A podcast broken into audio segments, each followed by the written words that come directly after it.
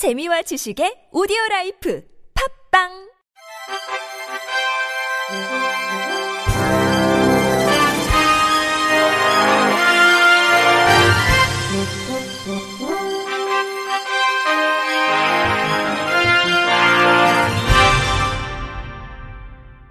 청취자 여러분 안녕하십니까? 4월 13일 수요일 KBRC 뉴스입니다. 7월부터 대형마트엔 장애인을 위한 쇼핑카트를 의무적으로 갖춰야 합니다.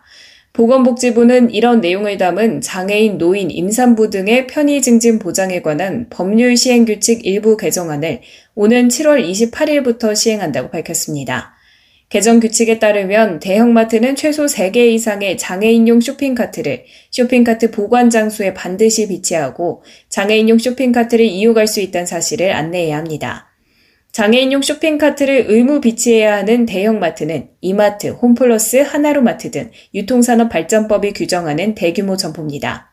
개정 규칙은 또 경기용 휠체어 사용 장애인이 안전하게 스포츠 활동에 참여할 수 있도록 전문 체육시설과 생활체육시설 등 공공체육시설의 선수 대기실과 경기장 진입 출입구의 통과 유효폭을 1.2m 이상으로 확대하도록 했습니다. 선수 대기실에서 가장 가까운 장애인 이용 가능 화장실의 대변기 출입문의 통과 유효 폭도 1.2m 이상으로 넓히고 대변기의 유효 바닥 면적은 폭 2m 이상, 깊이 2.1m 이상 되게 설치하도록 했습니다. 휠체어 사용 장애인이 측면에서 접근할 수 있게 대변기의 좌측 또는 우측엔 유효폭 1.2m 이상의 활동 공간을 마련하도록 하고 대변기 전면엔 휠체어가 회전할 수 있도록 가로 세로 1.5m 이상의 활동 공간을 확보하도록 했습니다. 이 밖에 장애인 전용 주차구역 안내 표지의 규격은 가로 0.7m, 세로 0.6m에다 지면에서 표지판까지의 높이는 1.5m로 하도록 해서 보행자의 통행을 방해하지 않는 곳에 설치하도록 했습니다. 오세훈 서울시장이 어제 전국 장애인 차별철폐연대 출퇴근 시간대 지하철 시위와 관련해 장애인 이동권이 보장될 수 있도록 최선의 노력을 다하겠다고 밝혔습니다. 이날 오 시장은 서울시청 출입기자단과의 기자간담회에서 서울시가 손 놓고 있는 것은 아니다며 이같이 전했습니다.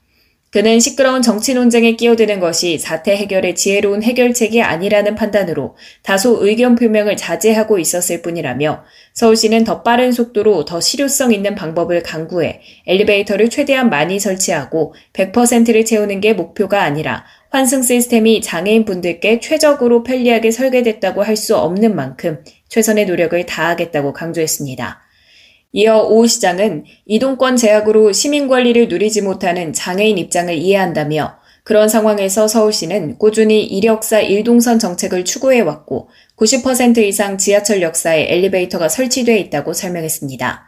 그는 실무적으로 난점이 있는 몇 개의 역이 남아있는 정도라며 아무리 노력해도 엘리베이터를 설치하지 못하는 역사도 있다고 언급했습니다. 그러면서 오 시장은 그동안 여러 차례 무리하게 출퇴근 시간을 이용해 지하철 정시 운행에 지장받는 행태에 시위를 해 충분히 억울함과 불편함이 시민에게 전달됐을 것이라며 그런 형태의 합법적이지 않고 매우 무리한 형태의 시위는 사실 최소화하는 게 맞다고 말했습니다. 장애인이 비장애인에 비해 암 발생률은 낮지만 암에 걸렸을 때 사망할 위험은 더 높은 것으로 나타났습니다. 국민건강보험 일산병원 재활의학과 전하라 교수 연구팀은 장애인에서의 암 발생률 및 생존율에 대한 연구 결과를 발표했습니다. 이번 연구는 국내 최초로 장애인을 대상으로 장애 발생 이후 암 발생률과 사망률, 암 검진율 등에 대해 조사한 결과입니다. 연구팀은 국민건강보험공단의 맞춤형 건강정보 자료를 이용해 첫 장애 등록 일자가 2004년부터 2010년인 19세 이상의 장애인을 대상으로 조사를 진행했습니다. 그 결과 암 발생률은 장애인에서 11%, 비장애인의 경우 12.1%로 장애인이 비장애인보다 암에 걸릴 위험이 0.9배 수준이었습니다. 하지만 장애인은 비장애인에 비해 암 치료를 잘 받지 못하고 발병 시 사망 위험도 높은 것으로 나타났습니다. 암 치료를 받지 않은 비율은 장애인이 40.9%, 비장애인이 32.3%로 조사됐습니다. 암 발생 이후 사망률은 장애인이 58.3%, 비장애인 55.9%로 장애인이 오히려 1.05배가량 높았습니다. 연구팀은 장애인의 경우 비장애인에 비해 암 진단과 치료를 위한 의학적 서비스의 이용이 어려워 암 발생률은 낮고 사망률은 높은 것으로 보고됐을 것으로 판단했습니다. 연구팀은 암과 장애를 함께 안고 살아가야 하는 사람들이 증가함에 따라 이에 대한 적절한 대응이 필요하다며 장애인들에게 암 예방부터 암 조기 진단, 치료까지 전 주기적으로 암 서비스가 적절하고 유연하게 제공돼야 하며 이는 장애 정도가 심한 중증 장애인일수록 그 필요성이 더 클 것으로 생각된다고 말했습니다. 그러면서 사회 구성원 모두가 신체적 정신적 장애가 암 검진, 치료에 영향을 미칠 수 있다는 것에 대한 인식을 갖고 장애인들이 쉽게 접근할 수 있는 의료적 환경을 만드는 것이 필요하다며 장애인의 암 관리를 위한 사회적, 경제적, 의료적 개입을 통해 암 전주기에 걸쳐 장애인들의 건강권을 보장하고 삶의 질을 향상시키려는 노력이 필요하다고 강조했습니다.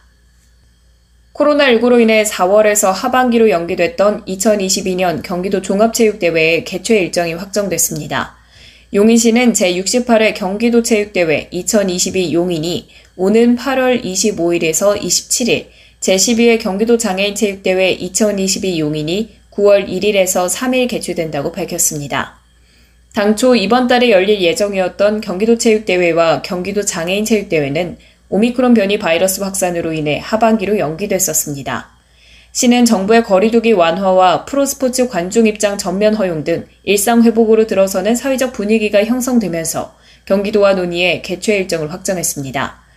용인에서 9월 2, 3일에 열릴 예정이었던 제3회 경기도 어울림체육대회 2022 용인도 경기도 장애인 체육대회 일정이 조정됨에 따라 9월 23에서 24일로 변경됐습니다. 시는 무더위가 8월 말까지 이어지는 만큼 선수들이 안전하게 경기를 치를 수 있도록 혹서기 대책을 마련할 계획입니다. 백군기 용인시장은 경기도 종합체육대회는 코로나19 여파로 2년 연속 취소돼 이번에 3년 만에 열리게 됐다며 110만 용인 시민과 경기도민 모두가 기다려온 경기도 최고의 스포츠 축제를 안전하게 즐길 수 있도록 대회 준비에 만전을 기하겠다고 말했습니다. 경기도 파주시는 구독형 듣는 책 서비스를 올해 말까지 운영한다고 밝혔습니다. 이 서비스는 스마트 환경에 대응해 시각장애인과 다문화 가정 어린이들에게 독서 기회를 제공하기 위해 기획됐습니다. 서비스를 이용하기 위한 구독권은 파주시 도서관 홈페이지 회원에 가입해 신청하면 되고 1개월 무제한 구독권이 매월 선착순 100명에게 제공될 예정입니다. 최종환 파주시장은 저시력 장애인, 다문화 가정 등 독서에 어려움을 겪는 이들에게 오디오북은 책을 접할 새로운 기회가 될 것이라고 말했습니다. 수입가액 3억 원 상당의 군복을 국산으로 둔갑시켜 공군에 납품한 장애인 단체와 소장이 벌금형을 선고받았습니다. 인천지법 형사 14단독 박신영 판사는 대외무역법 위반 혐의로 기소된 장애인단체와 소장 64살 A씨에게 각각 벌금 500만원과 700만원을 선고했다고 밝혔습니다. A씨 등은 2019년 8월부터 2020년 1월까지 총 10회에 걸쳐 베트남에서 수입한 공군 정비복 동계상이 38,251점의 원산지 표시를 제거한 뒤 재포장해 국군재정관리단에 납품한 험의로 기소됐습니다. 앞서 이들은 2019년 8월 조달 계약 체결 이후 물자를 직접 생산할 경우 납품기일을 준수하기 어렵고 생산 비용 상승으로 인해 적자 발생이 예상된다고 판단했습니다. 이에 베트남에서 저렴한 가격으로 공군복을 수입하고 의류에 부착된 Made in Vietnam 원산지 표시를 손으로 떼어낸 뒤 재포장해 공공기관에 납품한 것으로 드러났습니다. 재판부는 범행 규모와 기간이 상당해 죄질이 좋지 않다면서도 피고인들이 범행을 인정하고 있는 점, 소장 A씨는 동종 범행으로 형사처벌을 받은 전력이 없는 점 등을 고려했다고 양형 이유를 밝혔습니다. 끝으로 날씨입니다.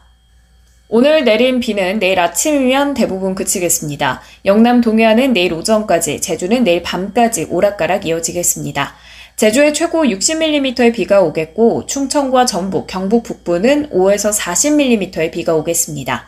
경기 남부와 강원 남부, 전남엔 5에서 20mm, 그 외 지역은 1에서 5mm 살짝만 내리겠습니다. 비의 양이 많지는 않지만 곳곳에 천둥과 번개가 치면서 요란하게 오겠습니다. 비가 내리면서 날이 급격히 쌀쌀해졌는데요. 하루에 10도 이상, 심하게는 20도 가까이 기온이 크게 떨어졌습니다. 내일은 오늘보다 기온이 조금 오르지만 여전히 평년 기온을 밑돌겠습니다. 이상으로 4월 13일 수요일 KBRC 뉴스를 마칩니다. 지금까지 제작의 권순철, 진행의 최유선이었습니다. 고맙습니다. KBRC